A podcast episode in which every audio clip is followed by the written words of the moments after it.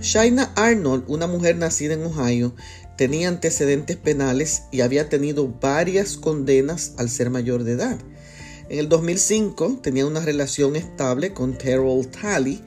Con él tuvo tres niños y en agosto de ese mismo año dio a luz a una niña que la llamó Paris Talley.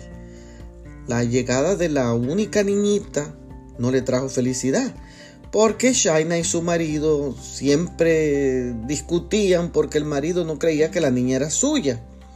Un día estuvieron bebiendo y discutiendo sobre esa paternidad. Él la bofeteó y le dijo que no se haría responsable de la niña.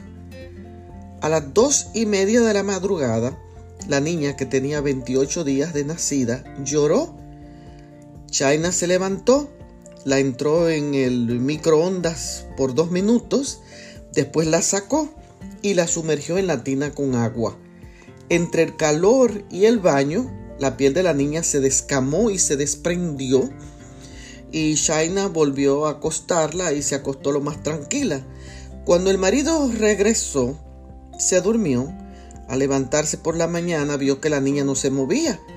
Se puso histérico, la llevaron al hospital y la bebé murió debido a un calentamiento, según dijo el legista, es decir, que estaba cocinada.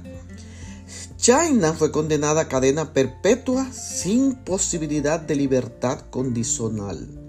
El Salmo 127, verso 3 dice que la recompensa es el fruto del vientre.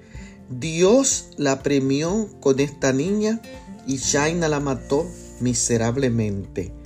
Que en este día Dios nos ayude a que podamos apreciar sus recompensas que son nuestros hijos. Bendiciones.